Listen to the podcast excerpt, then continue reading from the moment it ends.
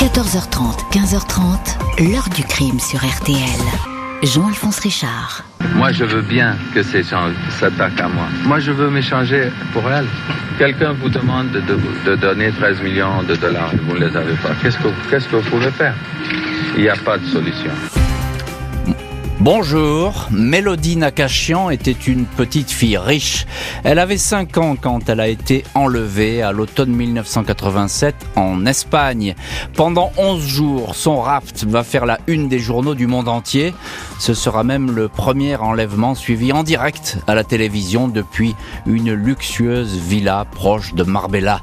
Car Mélodie n'est pas seulement la fille d'un multimillionnaire libanais, elle est aussi celle de la chanteuse coréenne Kimera qui est une des artistes les plus en vue du moment avec ses airs d'opéra pop revisité, une pop star en tête des hit parades et qui vend des centaines de milliers de disques. L'enquête va révéler une équipe de ravisseurs, des Français qui ont décidé de ne pas garder vivante la fillette, va alors s'engager une course contre la montre pour sauver la petite otage.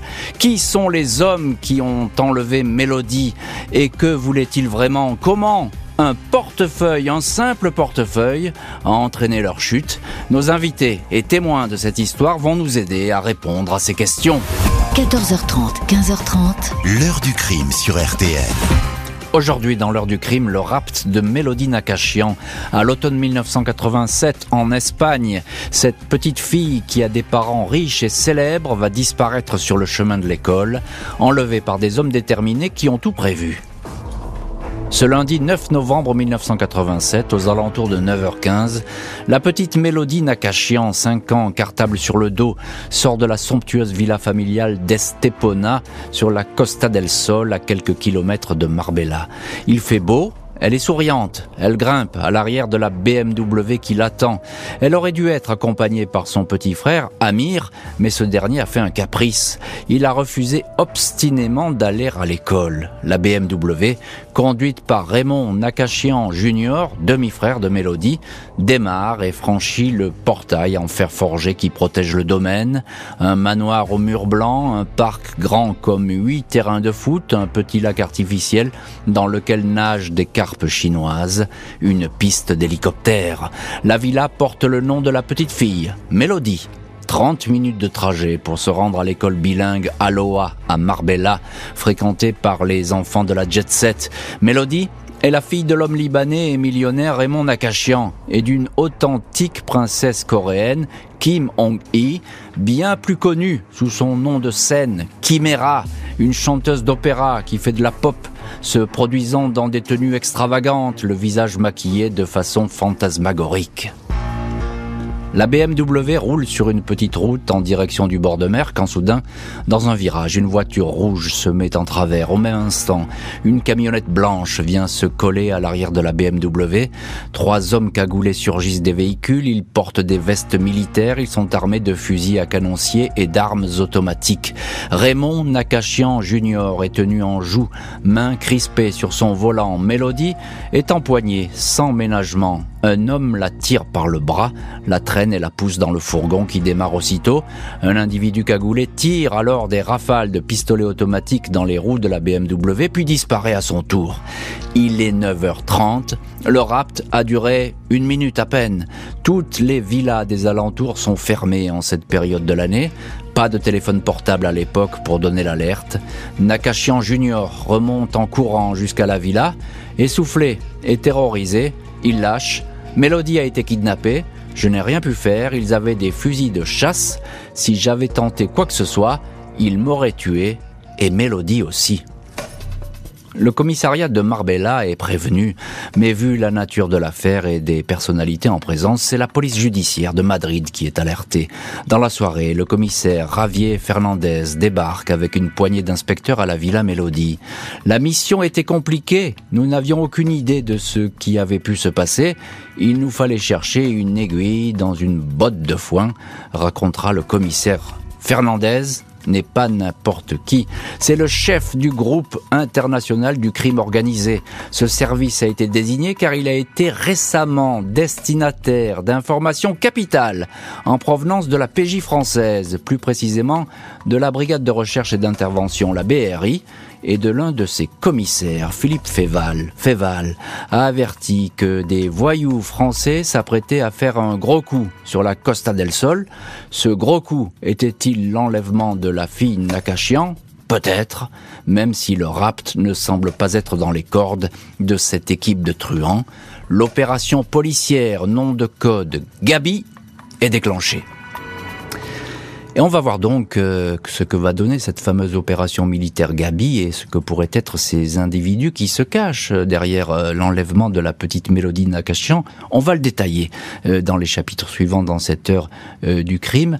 Mais tout de suite, évidemment, l'annonce de ce rapt a un retentissement énorme. Bonjour Dorothée Moisan. Bonjour. Merci beaucoup d'avoir accepté l'invitation de l'heure du crime et d'être aujourd'hui dans le studio de l'heure du crime à RTL. Journaliste, euh, votre dernier livre c'est Les plastiqueurs, enquête sur ces industriels qui nous empoisonnent aux éditions Kero. Et vous aviez publié auparavant un, livre vraiment intéressant avec plein d'histoires dedans que je conseille à, nos auditeurs évidemment, qui s'appelle Rançon au pluriel, le business des otages. C'était paru aux éditions Fayard. Et évidemment il y a un chapitre consacré euh, à l'affaire Nakachian euh, dans, ce livre. Euh, tout de suite, Dorothée Moisan, c'est un événement particulier cet enlèvement. Il fait beaucoup de bruit en Espagne, mais bien au-delà. C'est un événement, effectivement quelque chose qui fait beaucoup de bruit. On en parle dans les médias britanniques, puisque, puisque Raymond Nakachian est, très présent à Londres, dans les médias francophones et puis hispanophones. Et, et, cette affaire, elle est énorme. Moi, dans ce, dans ce bouquin, je parle effectivement de, de la grande mode des rapts, des kidnappings, qui a eu notamment en France dans les années 60 et 70 on l'a oublié aujourd'hui parce que c'est beaucoup moins présent. Mais je m'étais amusée, amusée si l'on peut dire, euh, à regarder ce qui s'était passé l'année de ma naissance. Je suis née en 1975. En 1975, on avait, en tout cas dans les histoires importantes qui étaient remontées à la surface et qui avaient été dénoncées à la police, on avait un enfant, et je parle uniquement d'enfants, enlevé tous les deux mois. C'est énorme. En une année, on avait déjà eu six enfants. Et alors, ce qui est intéressant, c'est que c'était autant des enfants d'industriels, euh, le PDG, par exemple, des laboratoires euh, Mérieux, euh, Christophe Mérieux qui avait été enlevé, mais aussi, tout simplement, la petite fille d'une famille de bouchers, des gens qui avaient de l'argent, et ben on leur enlevait leur enfant parce que c'était facile. Donc, il y avait une mode et il y avait effectivement tout, il y a eu des, des séries d'histoires interminables. et puis là, on arrive, on est, on est beaucoup plus, plus loin, là. Hein. on n'est plus du tout dans les mêmes années. On arrive déjà au, au milieu des années 80. la mode dépassé, et pourtant il y a cet enlèvement. Alors ça surprend un peu tout le monde parce que c'est fini, on croyait que ça n'existait plus ces Alors déjà les modes, vous savez, hein, ça, on, en matière de banditisme, on y revient. De banditisme, on y revient. Et effectivement, du coup, la, la police française, notamment en France, c'était pas le cas en Italie où avec les mafias qui étaient responsables des enlèvements, ça a été beaucoup plus compliqué à tarir. En revanche, en France, il se trouve que la police française a été particulièrement efficace en matière de lutte contre le kidnapping. Hmm. Et donc, dans les années 70, la police française s'est mise en ordre de bataille, notamment la, la BRI, donc ce qu'on appelle l'anti-gang, la brigade de recherche et d'intervention, qui a mis au point une, une méthode qu'on a appelée, alors qui est passée, euh, qui est un document que j'ai pu voir à l'époque quand j'ai fait cette enquête, qui s'appelait la circulaire Bouvier, euh, qui euh, vraiment donnait des techniques pour encercler des ravisseurs lors de la remise de, rançon, de rançon pardon, et donnait tous les moyens tactiques et astucieux pour se, se mettre de, de pardon, en sympathie avec la famille qui devait être avec la police pour finalement arriver à stopper les ravisseurs et récupérer le et récupérer l'otage. Et c'est très intéressant ce que vous racontez parce qu'effectivement, c'est un petit peu ce qui va se passer dans cette affaire où les policiers français vont épauler leurs collègues espagnols en leur donnant finalement des conseils. Parce que vous l'avez dit, euh, la BRI a l'expérience de, de, ces, de ces otages et puis il y a sans doute des Français dans cette affaire, derrière cette affaire. Bonjour Frédéric Ploquin. Bonjour Jean-Alphonse. Merci beaucoup vous aussi d'avoir accepté euh, l'invitation euh, de l'heure du crime. Vous êtes euh, journaliste, écrivain, spécialiste de la criminalité. C'est une matière que vous connaissez parfaitement et je cite votre dernier livre aux éditions Fayard, auteur de C'était la PJ, le temps béni des flics. Frédéric Ploquin, en, plantant un petit peu le décor Marbella, la jet set, des millionnaires qui attirent fatalement les convoitises, mais il y a aussi, il faut pas l'oublier, sur place une criminalité très installée euh, avec le trafic de drogue. Dans les années 80, l'Andalousie est une véritable plaque tournante du grand banditisme français. Et peu à peu s'est développée une espèce de, véritable plaque tournante autour de, Marbella. Il faut rappeler qu'on est d'une part en face du Maroc, donc pour l'approvisionnement en hashish, c'est relativement facile. Deuxièmement, on a, on a en Andalousie un contexte relativement corrompu au niveau politique, euh, immobilier, euh, mafia, ça magouille dans tous les sens. Donc on a là une tête de pont du milieu français, à mhm. côté un peu plus loin, euh, quelques grands voyous anglais, britanniques, quelques hollandais. Bientôt on aura des Russes sur place. En gros, tout le monde grenouille dans ce petit univers dans lequel, par ailleurs, un certain nombre de milliardaires du monde entier ont euh, bâti euh, des palais qui ressemblent un peu, euh, je sais pas, à mm. ce que Disney pourrait imaginer, avec du marbre partout, des maisons roses, des magnifiques demeures, etc., qui brillent. Donc Marbella, c'est clinquant, il y a des stars, il y a des milliardaires, il y a énormément de voyous qui vont peu à peu asseoir, on va dire, leur emprise sur le trafic de de stupéfiants, de, de shit en l'occurrence, qui mmh. arrive tout droit du, du Maroc, qui est situé euh, juste en face. C'est dans ce contexte, c'est dans ce contexte que va euh, se produire l'enlèvement de la petite Mélodie Nakachian. Et oui, alors cet enlèvement, on en parlait avec Dorothée Moisan, et effectivement, euh, elle nous disait, Dorothée Moisan, notre invitée, dans l'heure du crime, que la grande époque des raps, c'était l'année 70. Là, c'est passé de mode, on peut dire. Euh, c'est plus du tout dans les habitudes du milieu, le, le rap d'enfants comme ça, même célèbre. Donc effectivement, là, on est en 1987. Cette entre guillemets mode des enlèvements est passée depuis 5 euh, ou 6 ans. Mais, mais, mais, euh, là, on est à Marbella. Euh, on a donc un, grand voyou qui lorgne sur la villa d'à côté, qui voit, qui a l'impression, on va dire, de voir un espèce de, de fourgon, de fourgon blindé ambulant en la personne. Mmh. de la famille Nakachian et qui se dit tiens là il y, a de l'argent à faire c'est facile ces voyous se mettent à, rêver à, la famille Nakachian comme euh, des années plus tard à Paris, euh, d'autres voyous, euh, dont un ancien de cette génération-là, se mettront à fantasmer complètement sur la Kardashian, ses bijoux, et procéderont à, on va dire, à, une interruption dans, dans l'endroit où elle logeait à Paris euh, pour lui dérober ses fameux bijoux. Alors c'est là c'est très drôle ce que vous dites parce que de Nakachian à Kardashian évidemment euh, le pont il est facile à faire. Euh, Dorothée Moisan, un mot sur ce couple Chimera et puis ce monsieur Nakachian. Chimera c'est pas n'importe qui, hein. c'est une chanteuse à l'époque elle est hyper connue. Alors effectivement, moi, ça, cette histoire, elle m'a marqué pour, deux raisons. Donc pour toute cette histoire qui est un petit peu folle, et puisque disait un petit peu euh, Frédéric Cloquin euh, sur le fait que cette euh, histoire, à la fois c'est un peu la fin des, des, de la période des enlèvements, de la mode des enlèvements, parce que c'est la première fois qu'en fait cet apport de rançon, on espère que ce sera juste une levée de fonds pour ensuite hmm. financer un trafic de drogue où on espère gagner 100 fois plus. Donc on a vraiment euh, une, c'est un tremplin finalement pour une opération qu'on estime hmm. beaucoup plus euh, euh, rémunératrice. Euh, mais ce qui m'a marqué, c'est qu'effectivement il s'agit de Chimera, donc vous l'avez expliqué, cette princesse, cette vraie princesse sud-coréenne. Mais moi c'était la chanteuse qui m'avait marqué à l'époque parce qu'il se trouve que je viens de Pornichet en Loire-Atlantique et il se trouve que elle Chimera, et elle n'est pas de Pornichet, mais il se trouve que Chimera est venue nous rendre visite. J'étais enfant ah ben à l'époque et, et on organisait chaque année l'été le music hall dans les étoiles sur la plage de Pornichet-la-Baule. Et Chimera, effectivement, avec ce maquillage assez fantastique, était venue. Elle vendait des millions euh, d'exemplaires de disques. Ça a duré quelques années, ça a été assez éclair, mais c'était euh, une star certes qu'on n'a pas gardé aujourd'hui, on n'a pas souvenir. On, a oublié, mais on peut retrouver sur Internet, d'ailleurs, je vous conseille d'aller voir Chimera avec ses maquillages tout à fait extraordinaires. La princesse coréenne, à l'époque, c'est une révélation. Euh, Frédéric Ploquin, encore un mot. La police française, elle va jouer un rôle capital dans cette histoire. Très vite, cette police, cette BRI, euh, ils savent qu'il y a des truands français derrière cette affaire. En, réalité, la, police judiciaire française à l'époque sait déjà que quelque chose, un coup, se prépare en Espagne. Donc ça, c'est déjà, euh, ça doit être la première information qui qui arrive au niveau de la police judiciaire de, Madrid et qui est répercutée sur euh, Marbella, c'est qu'il y a peut-être des Français dans le coup. Tout le monde sait que voilà, les hmm. Français sont, sont chez eux à Marbella, donc, donc, ça commence comme ça. Et qui sont-ils ces truands justement, notamment cette bande? Il y a un certain, je crois, Jean-Louis Camerini dedans. Dans cette affaire, on a, on a quelque chose d'assez rare. Euh, c'est-à-dire qu'en gros, on a un attelage très composite. On a des Nantais et on a quelques Lyonnais également. Donc vous voyez, c'est une espèce d'attelage comme ça. Des voyous de toute la France se sont donné le mot pour fondre sur la petite mélodie Nakachian. Ils grenouillent tous en Andalousie, euh, du côté de Marbella, dans ce secteur-là, euh, où ils profitent à la fois du soleil, mhm. de la manne, de la drogue, etc. Et parmi eux, il y a un certain Jean-Louis Camerini qui est lui un, membre, on va dire connu, puissant du, du ce qu'on appelle à l'époque le milieu lyonnais, mhm. qui est l'un des trois creusets du grand banditisme français. Les enquêteurs espagnols et français vont travailler main dans la main. Il faut désormais attendre que les ravisseurs se manifestent. De longues heures vont ainsi s'écouler. Dans les heures qui suivent le rapt, le téléphone reste obstinément muet dans la villa des Nakachian, que le commissaire Ravier Fernandez ne quitte pas. La police penche pour un rapt crapuleux, mais dans l'attente de revendications, elle étudie aussi les autres pistes.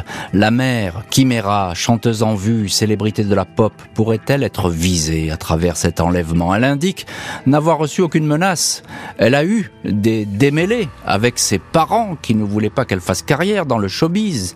Elle a dû se marier en cachette avec Nakashian, mais rien qui pourrait susciter une telle vengeance.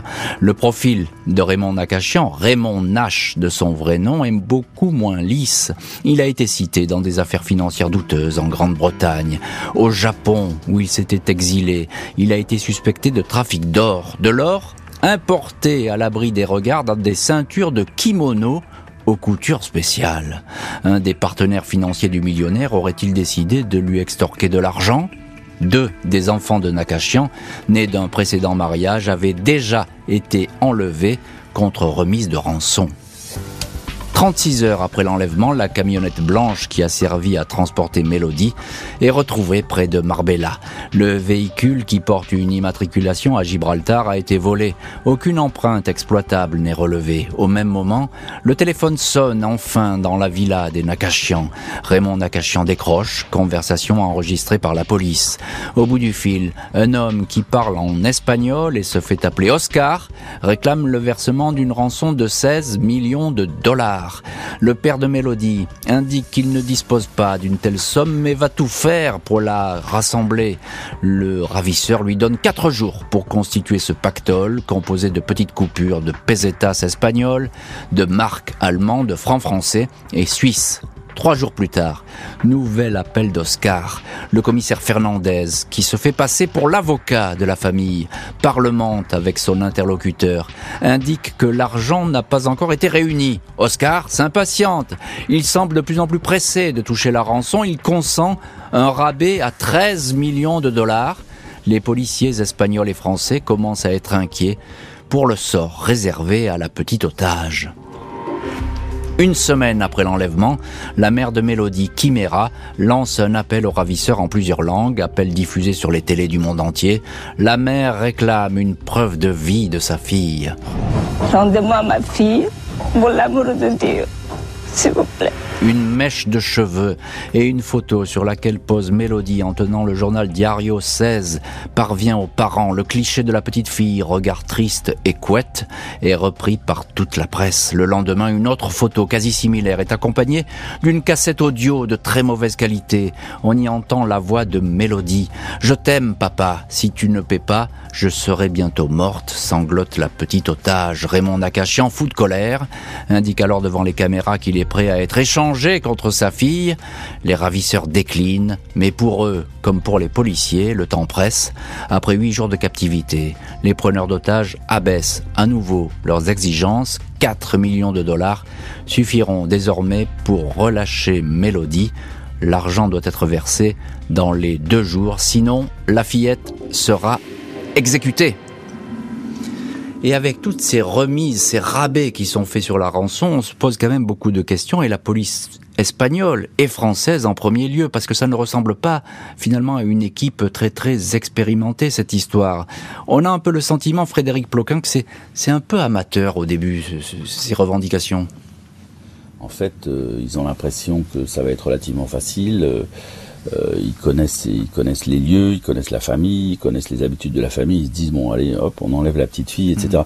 Sauf que c'est beaucoup plus compliqué que ça. Premièrement, euh, enlever un enfant, c'est pas forcément une très bonne idée parce qu'il va falloir le gérer. Il va falloir une ou deux personnes en permanence avec cet enfant, avec cette fillette. En l'occurrence, que c'est probablement beaucoup plus compliqué que de, que de garder chez soi un, un, adulte. On a l'impression, non pas qu'ils sont amateurs, mais qu'ils ont préparé la première phase de l'opération, un peu comme si vous prépariez une évasion, mais vous réfléchissiez pas à là où vous alliez, vous allez vous réfugier après. C'est un peu l'impression qu'on a, c'est que euh, ils sont ils sont une bande, ils se connaissent tous plus ou moins, mais pas forcément très bien, et, et ils passent à l'acte sans que, euh, en gros, la, la, phase 2 et la phase 3, la phase 2, c'est où est-ce qu'on planque l'otage, la personne qu'on a enlevée, la phase 3, c'est mmh. surtout comment on négocie parce que ça ne sert à rien d'enlever quelqu'un si vous n'avez pas tout un stratagème pour récupérer la rançon. Et en fait, c'est probablement beaucoup plus compliqué de récupérer une rançon euh, sans se faire prendre, sans se faire attraper, que d'enlever un enfant comme ça dans la rue à un moment donné. C'est ça, c'est un enfant sans défense. C'est relativement simple. Donc euh, une forme effectivement de d'impréparation. Mmh ou d'amateurisme, c'est peut-être le, le soleil dans la lousie qui leur donne l'impression que la vie est facile, que tout va être euh, va se faire, va se passer comme sur des roulettes et ça ne va pas être du tout le cas. Alors c'est peut-être le soleil d'Andalousie effectivement qui tape sur la tête des, euh, des ravisseurs. Euh, Dorothée Moisan, auteur de Rançon, le business des otages, livre qui était paru aux éditions euh, Fayard. Euh, il y a quelque chose de très important dans cette affaire, c'est que ce sont c'est la police française hein, qui, qui vraiment pilote l'enquête à distance et c'est un peu une première parce qu'à l'époque la coopération policière elle est pas si importante que ça. il faut insister, ils insistent Ce sont des truands français qui sont derrière et ils en sont persuadés. Alors, effectivement, il y a ça, parce qu'à cette époque, ils sont euh, plusieurs, euh, euh, plusieurs policiers français de la BRI à suivre un groupe de truands français à Paris. En, ils, les, les observent depuis quelques jours, voire quelques semaines, et commencent à se dire, ils sont en train de préparer un coup. Donc, ils savent qu'il se passe quelque chose. On parle de Costa del Sol, donc on sait que ça se passe en Espagne, mais ils se demandent ce qui va se passer. Est-ce qu'on parle de drogue? Est-ce qu'on se passe de quoi que ce soit?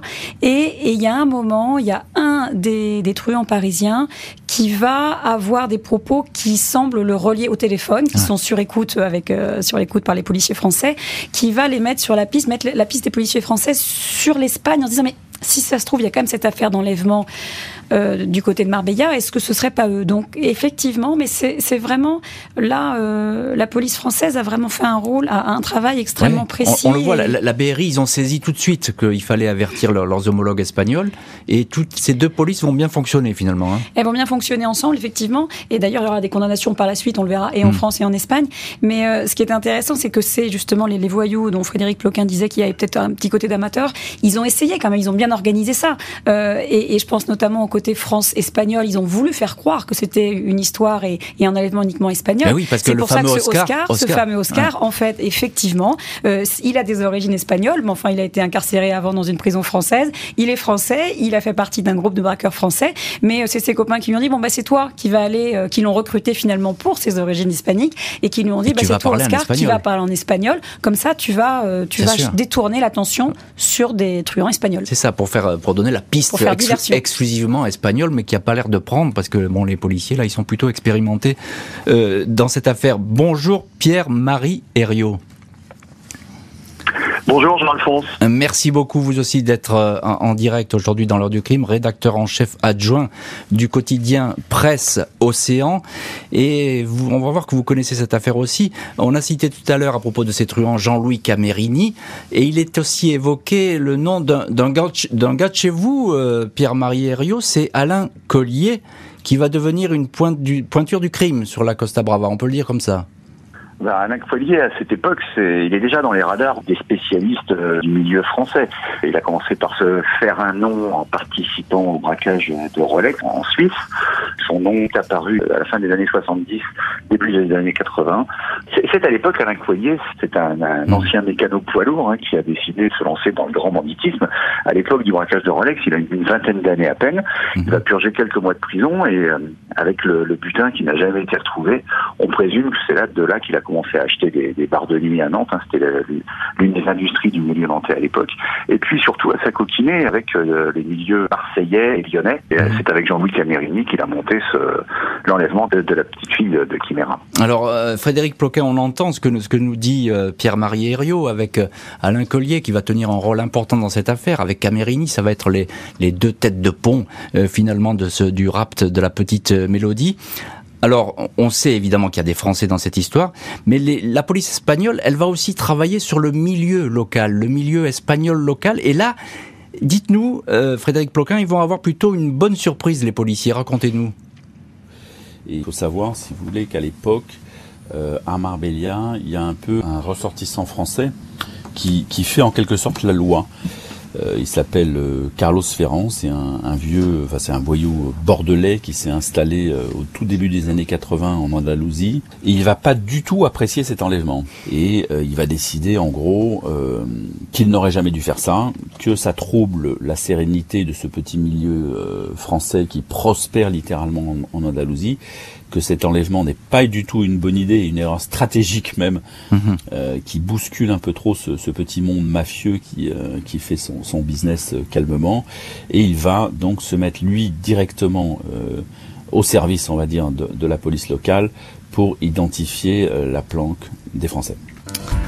Les policiers ont donc des appuis, mais un renseignement bienvenu et pour le moins inattendu va permettre aux enquêteurs de s'approcher au plus près des ravisseurs avec la crainte qu'ils aient déjà tué la petite fille.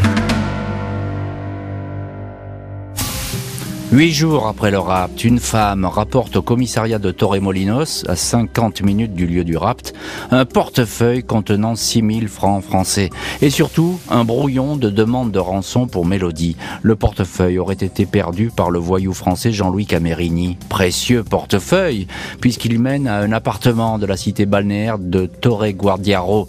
L'habitation est inspectée, elle est vide. Les ravisseurs ont déguerpi. Les enquêteurs apprendront plus tard que Mélodie était enfermée dans un sac de sport, dans un placard lors de leur visite.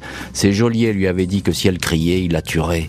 La petite fille est donc restée muette. Deux jours plus tard, la police repère un immeuble proche où la lumière reste toute la nuit allumée au troisième étage. Le lieu est placé sous surveillance. 20 novembre, 5 heures du matin, la PJ espagnole, appuyée par une unité d'assaut, fait irruption dans l'appartement. Deux hommes armés, deux Français, sont surpris. L'un d'eux s'empare de Mélodie, allongée sur un lit, et la tient comme un bouclier.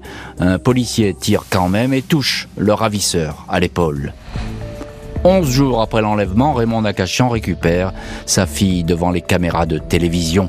Le truand Jean-Louis Camerini a échappé au coup de filet. Il est interpellé neuf mois plus tard sur les Ramblas de Barcelone en compagnie d'un autre gangster, le Nantais Alain Collier, alias Petit Alain. À Paris, la BRI a identifié tous les protagonistes de l'affaire Mélodie. On y trouve un caïd de la banlieue sud, Antoine Espin Alonso, surnommé Amigo, une figure du gang des Lyonnais, Jean-Pierre Grandebeuf, dit Christo, ou encore Jean-Marc Brousse, qu'on surnomme Grosse Tête. Plusieurs de ces individus sont interpellés en France. La PJ savait qu'ils faisaient des allers et retours sur la Costa del Sol. Une écoute téléphonique a montré qu'ils étaient mouillés dans l'affaire Nakachian. C'était de la belle chasse. On était sur une équipe de haute volée excessivement dangereuse, confie Didier Maury, un ancien de la BRI. Et voilà donc pour cette équipe, j'ai omis volontairement un nom, celui de Jean-Pierre Santoul, cheville ouvrière de ce rapt, mais on va en parler de Jean-Pierre Santoul, il aura droit à un chapitre spécialement consacré euh, à, sa personne, euh, c'est le chapitre suivant. Euh, Frédéric Ploquin, la police française a joué un rôle important dans cette enquête, on le sait depuis le suivi, depuis le début, pardon, mais c'est une enquête qui a été suivie, on le sait moins, en très haut lieu, à Paris, Écoutez, il y, a, un des piliers de, l'OCRB, de l'Office central de répression du banditisme, un commissaire qui se voit convoqué comme ça dans la minute même par le ministre de l'Intérieur en personne. C'est Charles Pasqua. Charles Pasqua, précisément, est en train de, discuter à Paris avec son homologue euh, espagnol. Et en fait, euh, c'est Charles Pasqua en personne qui le reçoit et qui lui dit, euh, en gros, vous partez dans l'avion du ministre de l'Intérieur espagnol, il vous amène à Madrid, vous partez sur le champ. Donc nous avons ces deux, deux policiers euh, français qui montent dans l'avion et qui euh, vont à Madrid, qui atterrissent à Madrid. Et là, très rapidement, ils sont mis dans un dans un autre euh, avion direction l'Andalousie. Mhm. Et ils se retrouvent, les deux policiers, qui sont partis d'ailleurs, marrant, sans rien, sans, sans vêtements de rechange, sans valise, sans quoi que ce soit. Ils se retrouvent quasiment au milieu de la fusillade. Mhm. Et c'est une scène que l'un d'eux m'a raconté. C'est une véritable scène de de western, hmm. où en gros on assiste à l'assaut arme à la main de la maison euh, où est la petite mélodie. Euh, il s'en faut peu d'ailleurs pour que ça tourne au, carnage.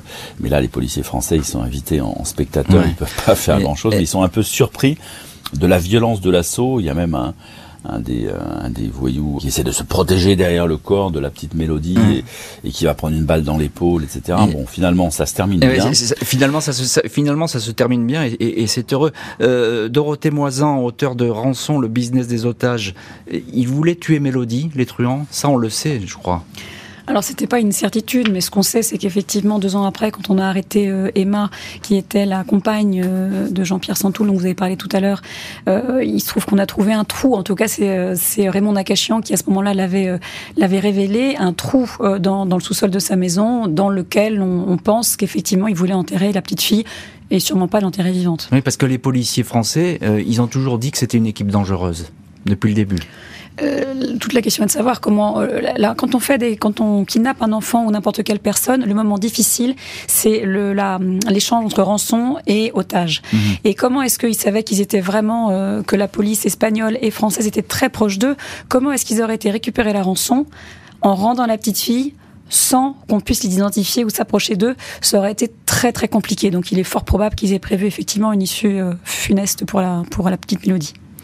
L'enquête va démontrer que les ravisseurs avaient parfaitement préparé leur coup, ils savaient tout des Nakachians et de leurs enfants, et pour cause, ils avaient leurs entrées chez eux. Les enquêteurs attribuent un rôle tout particulier à l'un des suspects interpellés, à savoir le dénommé Jean-Pierre Santoul. De toute évidence, c'est lui qui a permis de tout connaître de la vie des Nakachians. Et pour cause, à l'époque, son ex-épouse et sa fille Mélanie, 5 ans, vivent dans une villa voisine des Nakachians. Mélanie est une très bonne copine de Mélodie. Les Nakachians sont fréquemment invités aux fêtes d'enfants organisées par leurs voisins. Jean-Pierre Santoul va s'y immiscer. Il va même y inviter discrètement le truand Jean-Louis Camerini. Ce dernier, déguisé en clown lors d'une fête, aura pour mission d'approcher la famille Nakachian et de discuter en toute décontraction avec la petite Mélodie, au point de savoir où se trouvait son école et quelles étaient ses habitudes. La police établit encore que quelques semaines avant le rapt, un voilier, le Gwen 1, avait quitté Pornichet pour rejoindre le Maroc après avoir fait escale à Gibraltar. Il était prévu que le bateau reparte avec la rançon. L'argent était destiné à aller acheter du cannabis en grande quantité de l'autre côté de la Méditerranée, de le rapatrier en Espagne et de faire de la Costa del Sol une base de stockage et de revente. L'échec du rapt sonne le glas de ce projet qui toutefois finira par prospérer dans cette région quelques années plus tard. Dorothée Moisan, journaliste et qui connaissait bien cette affaire, on vous retrouve dans cette heure du crime. C'est incroyable, cette histoire de cheval de Troie, ce gangster déguisé en clown pour approcher sa future otage. C'est vraiment une des clés euh, dans, dans l'univers du kidnapping et des rançons. Il faut connaître sa proie. Il faut connaître le futur otage ou du moins son environnement, ses habitudes.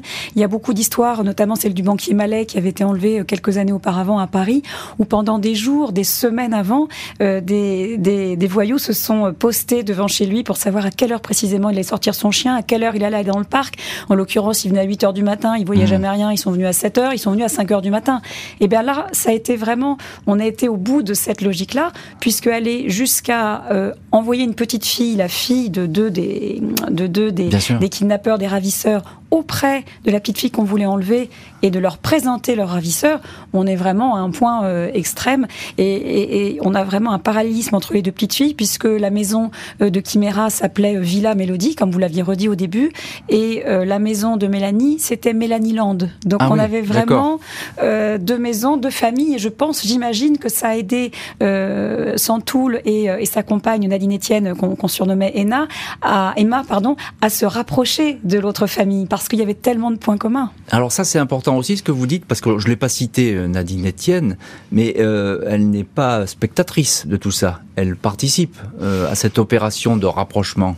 Elle participe effectivement à cette opération puisqu'elle les, euh, elle va les présenter. Elle est un peu l'égérie euh, du gang et euh, c'est vraiment elle qui va faire que sa fille Mélanie va devenir l'une des meilleures amies de, de sa fille, euh, pardon, que sa fille Mélanie M- devienne Mélanie. une des meilleures amies de Mélodie. C'est ça, donc ils vont se rapprocher avec les Nakachians, ils vont ça. sympathiser. Avec et des final- dîners ensemble, des, Voilà, des ils moments vont aller se voir, les- les uns chez les autres. Tout à fait. Les- leurs maisons sont à quelques kilomètres l'une de l'autre. Mm, mm, mm. Et ce sont des, des, des, effectivement, des familles aisées qui se rencontrent et qui, qui échangent comme ça. Et qui Alors- aurait pu imaginer que l'une de ces familles, qu'on, en tout cas qu'on pense aisée, mais on ne sait pas bien par quel moyen, est en train de prévoir de dépouiller la famille d'à côté. Bien sûr, c'est impossible à imaginer.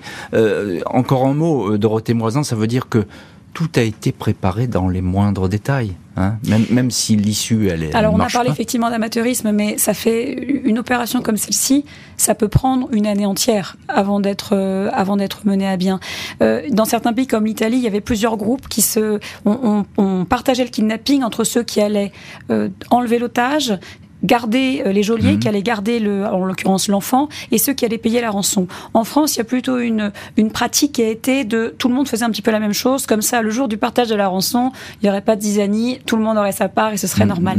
C'est peut-être ça qui a été le, le maillon un petit peu faible dans cette histoire. Et comme le disait tout à l'heure Frédéric, euh, peut-être qu'on n'a pas assez pensé au moment de la rançon. Euh, Ils avaient tellement bien préparé leur coup qu'ils en ont oublié euh, les derniers mètres. Oui, c'est ça. Donc c'est c'est l'échec, il est là finalement. Hein.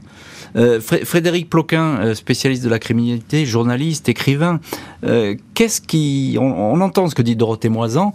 Qu'est- Qu'est-ce qui n'a pas fonctionné dans cette opération Mélodie? On, a affaire à une équipe, on va dire, de, voyous confirmés. C'est tous des voyous confirmés. Ils sont pas n'ont pas forcément l'habitude de travailler ensemble. En tout cas, euh, ils n'ont jamais été mêlés à un enlèvement. Et ils découvrent euh, des mécanismes qui leur échappent complètement. Et je pense que tout d'un coup, ils se disent mais merde, qu'est-ce qui se passe? Si ça rate, qu'est-ce qu'on fait? Qu'est-ce qu'on Mm. fait de la petite? Est-ce qu'on, en gros, on va se faire tous savoir? Et ça va être effectivement le cas. Ouais, donc ça, ça veut dire qu'effectivement, c'était pas leur truc finalement, peut-être de- d'enlever des enfants. Ils étaient dans le business des stupéfiants et, là, ils étaient bons, mais là-dessus, sur ce terrain, euh, ça marche pas. Encore une question, euh, Dorothée Moisan. Euh, Il y a cette histoire de, de drogue. L'argent de la rançon devait euh, servir à acheter de la drogue. C'est déjà une opération assez sophistiquée, ça, parce qu'il y a le, ces millions de dollars pouvaient effectivement rapporter gros euh, après. euh, de- Oui, l'idée c'était de les faire fructifier. En fait, c'était que, que, le, que la, la mise, le gain, euh, enfin l'apport financier du début, mais qui devait être multiplié au centuple si possible.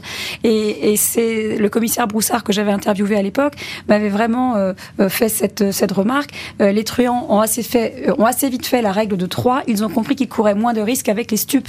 Voilà, parce qu'ils ont eu cette histoire. Elle a vraiment marqué la fin d'une époque. Vous parliez d'une mode tout à l'heure qui avait déjà un peu terminé, mais alors là, ça a vraiment été le coup de grâce.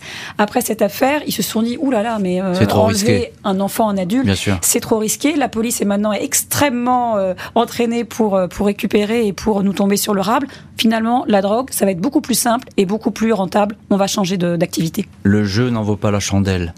Les Français ne vont pas échapper à des procès et à des condamnations, même si leurs carrières respectives ne s'arrêteront pas en si bon chemin. Les justices espagnoles et françaises vont se partager les procès des ravisseurs de Mélodie Nakachian. Janvier 1992, cinq ans après les faits, le truand Jean-Louis Camerini, le premier à être identifié, est condamné à Malaga à 21 ans de prison, Alain Collier à 16 ans. Des guetteurs et petites mains écopent de peines plus modérées. Trois mois plus tard, sept autres accusés comparaissent à Créteil.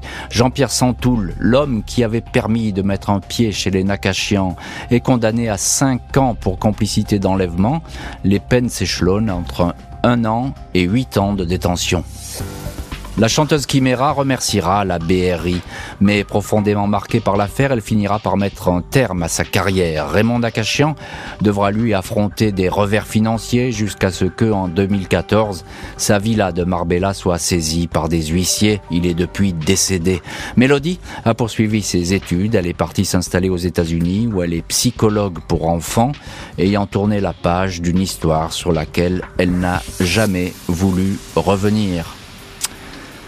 Et certains n'ont pas du tout tourné la page, en tout cas pas aussi vite après, malgré les condamnations et après cette affaire spectaculaire. On pense bien sûr aux truands. Euh, euh, Frédéric Ploquin, qu'est-ce qu'ils sont devenus les Camerini, les Colliers? En, réalité, tous, ensuite, dans la foulée, quand ils vont euh, sortir, euh, vont se recycler à fond dans le marché des stupéfiants. C'est l'époque où, en gros, tous les grands braqueurs français des années euh, 70, début des années 80, basculent sur le marché de la drogue parce que c'est là où il y a de l'argent à faire et que ça leur paraît plus facile que les, que les braquages de banque. C'est vraiment un tournant, on va dire, dans l'histoire du, du banditisme français.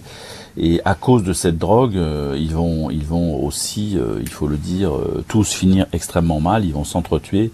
Que voilà, ils vont, ils vont tous en fait euh, soit se faire tuer par leurs propres camarades, soit euh, disparaître sans laisser de, de traces. Donc c'est à la fois un grand tournant dans le banditisme français et, et finalement euh, Mm. l'échec l'échec euh, de leur vie. L'échec de leur vie, effectivement. Euh, Pierre-Marie Herriot, rédacteur en chef adjoint du quotidien Presse Océan, est l'un de nos invités aujourd'hui dans l'heure du crime. Alain Quelier, qui est l'un des piliers de cette euh, opération Mélodie, de cet enlèvement. Je crois que vous avez continué à, à suivre ses exploits, si j'ose dire. Ben, Alain Coilier, c'est toujours délicat de dire ça, mais Alain Coilier n'était pas un type euh, foncièrement antipathique, c'était un, un truand euh, plutôt souriant. Et moi, je l'avais rencontré dans sa prison à Barcelone, alors qu'il attendait son jugement pour l'enlèvement de la petite Mélodie. Il n'était pas du tout inquiet. Pour lui, la prison faisait partie des règles du jeu, où c'était plutôt l'un des, des dangers de son métier, du métier qu'il avait choisi, hein, euh, bandit. Et il en assumait parfaitement les conséquences. Et je me souviens de l'avoir euh, croisé également fortuitement dans un bar un soir à Nantes, alors qu'il venait d'être remis en liberté. euh, Et moi, je me rappelle avoir pris un verre euh, avec lui. Et je lui dit, mais toute la police nantaise doit déjà être au courant que t'es là. Il m'a dit, non, mais je, je pars dans, dans quelques minutes euh, et demain matin, je serai en Espagne. Et euh, c'est ce qui s'est passé. Il est parti en Espagne. On n'a plus entendu parler de lui pendant quelques années. Et puis, euh, il est, lorsqu'il a réapparu euh, au grand jour avec cette affaire de convoyage de 350 tonnes de cocaïne, il était à la tête d'un véritable empire dans le sud de l'Espagne. C'était euh, de la grande criminalité. Euh, ouais, c'est le moins qu'on puisse dire, vraiment de la grande criminalité. Euh, ils ont ouvert la voie à une nouvelle ère. euh, Dorothée Moisan, ces, ces truands, celle du trafic des stupes à partir de l'Espagne, parce que là, il y a un basculement aussi. L'affaire Mélodie, elle est importante pour ça aussi. Oui, c'est ça, c'est ce, qu'on- c'est ce que vous dites tout à l'heure, ce sont les, les bandidos franceses, c'est ceux qu'on a effectivement, ils ont ouvert la voie à cette nouvelle, à cette nouvelle criminalité qui euh, traversait, euh, finalement, c'est les envies d'Amérique, hein, puisque c'était aller en Amérique latine pour aller aussi chercher les cocaïnes, et, et c'est un autre, euh, un autre genre de, un autre genre de, de crime qu'on va mener, mais ce qui, est, ce qui est intéressant, ce que disait aussi Pierre-Marie Herriot, quand il disait Alain Quelier, finalement, c'est quelqu'un de sympathique, Ouais. etc. Il y, a, il y a une petite anecdote, moi, qui m'avait quand même aussi amusé, qui colorait un petit peu ce dossier. Euh, C'était que quand effectivement on a Jean-Louis Camerini, qui est le cerveau de cette affaire, il a échappé de justesse hein, à la police espagnole, qui, quand elle a fait son opération pour récupérer Oui, il était sur place, il était dans sur place. Ouais. Et on- mais qu'est-ce qu'il a fait Quelque chose qu'on ne ferait plus aujourd'hui. Bravage, qu'est-ce qu'il a fait? Il a décroché son téléphone, il a appelé le commissariat d'Estepona pour leur dire Eh ben, au fait, j'y étais, mais la prochaine fois, je ne commettrai pas la même erreur. Et il est reparti. Effectivement, il a été repris neuf mois plus tard.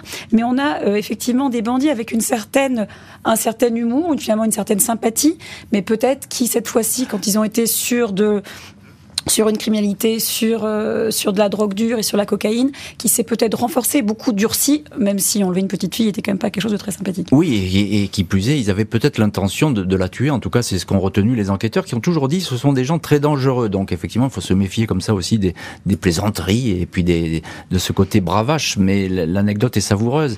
Euh, Frédéric Ploquin, il y a un épilogue étonnant. Euh, Racontez-nous, Frédéric, les policiers français, quand ils vont rentrer en France, l'équipe de policiers qui était partie en Espagne, alors eux, ils vont être vraiment, c'est le moins qu'on puisse dire, chaleureusement félicités.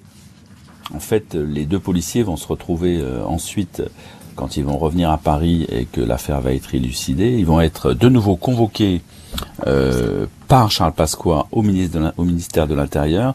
Et là, que fait Charles Pasqua? C'est formidable, c'est une autre époque, ça se passerait plus aujourd'hui. Il sort de son coffre-fort, du coffre-fort euh, de son bureau au ministère de l'Intérieur, deux enveloppes bourrées de billets de banque.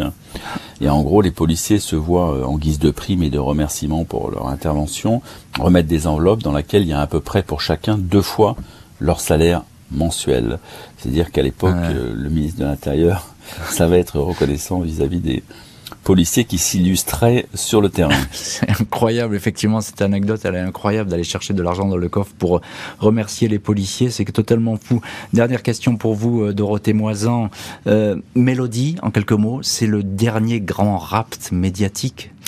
Le, le dernier grand rap médiatique, on Pas a- le dernier rapt, mais le... Pas le dernier rap, hum, j'aurais tendance à parler, mais peut-être qu'on s'en souvient plus aussi, il y a eu le rap de Charlotte Gainsbourg. Oui, alors, le rap raté, puisqu'il ne finalement mais pas raté, fait. raté, raté. Effectivement raté. Donc, alors, aurais-je dire dernier rap réussi, je ne sais pas, mais en tout cas, le dernier rap médiatique, oui, vraiment, en tout cas, dans ce type d'affaires, des anciens bandits, de, des, des grands voyous français, euh, oui, c'est tout à fait le cas. Merci beaucoup Dorothée Moisan, merci Frédéric Ploquin et Pierre-Marie Herriot d'avoir été les invités aujourd'hui de l'heure du crime. Merci à l'équipe de l'émission, Justine Vignot, Marie Bossard à la préparation, Boris Pirédu à la réalisation. L'heure du crime, présenté par Jean-Alphonse Richard sur RTL.